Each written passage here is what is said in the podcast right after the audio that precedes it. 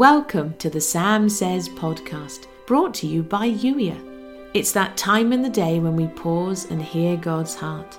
If you're ready to be Youier, that's you, the leader God created you to be, in intentional, expectant relationship with Him, come and join the Blue House, youier.com forward slash join. In the meantime, here's today's Holy Spirit love note.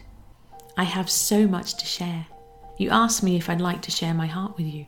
The answer is always going to be a great big resounding yes. As a good parent, if your child asked you if you'd like to spend time with them, what would your answer be? Exactly. So, why do you suppose my answer would be negative? Do you think I might be too busy? Will I one day run out of things to share with you? That's never going to happen. We will need all of eternity to explore the depth of my heart for you. That's why we're starting now, instead of waiting until the age to come. The only reason it might sometimes seem that I have nothing to say is because you believe the lie that your heart has to be in the right place before you can hear me. What can separate you from me? What can separate you from my love? Where can you travel to be outside of my reach? Nothing, nothing, and nowhere. Why is it sometimes hard then for you to hear me? Because you don't expect to. You think things need to line up in a certain way, engage in specific rituals.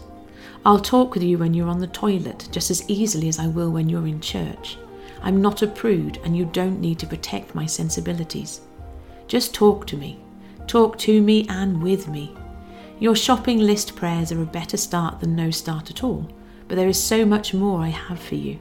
I really do want to chat with you like you talk to your best friend conversation, back and forth, hearing each other. That's my heart's desire, the peace I crave above all others. It's what you were created for, and it's much less complicated than you think. Be still and know that I am God. Ask me to open all your senses and expect me to do so.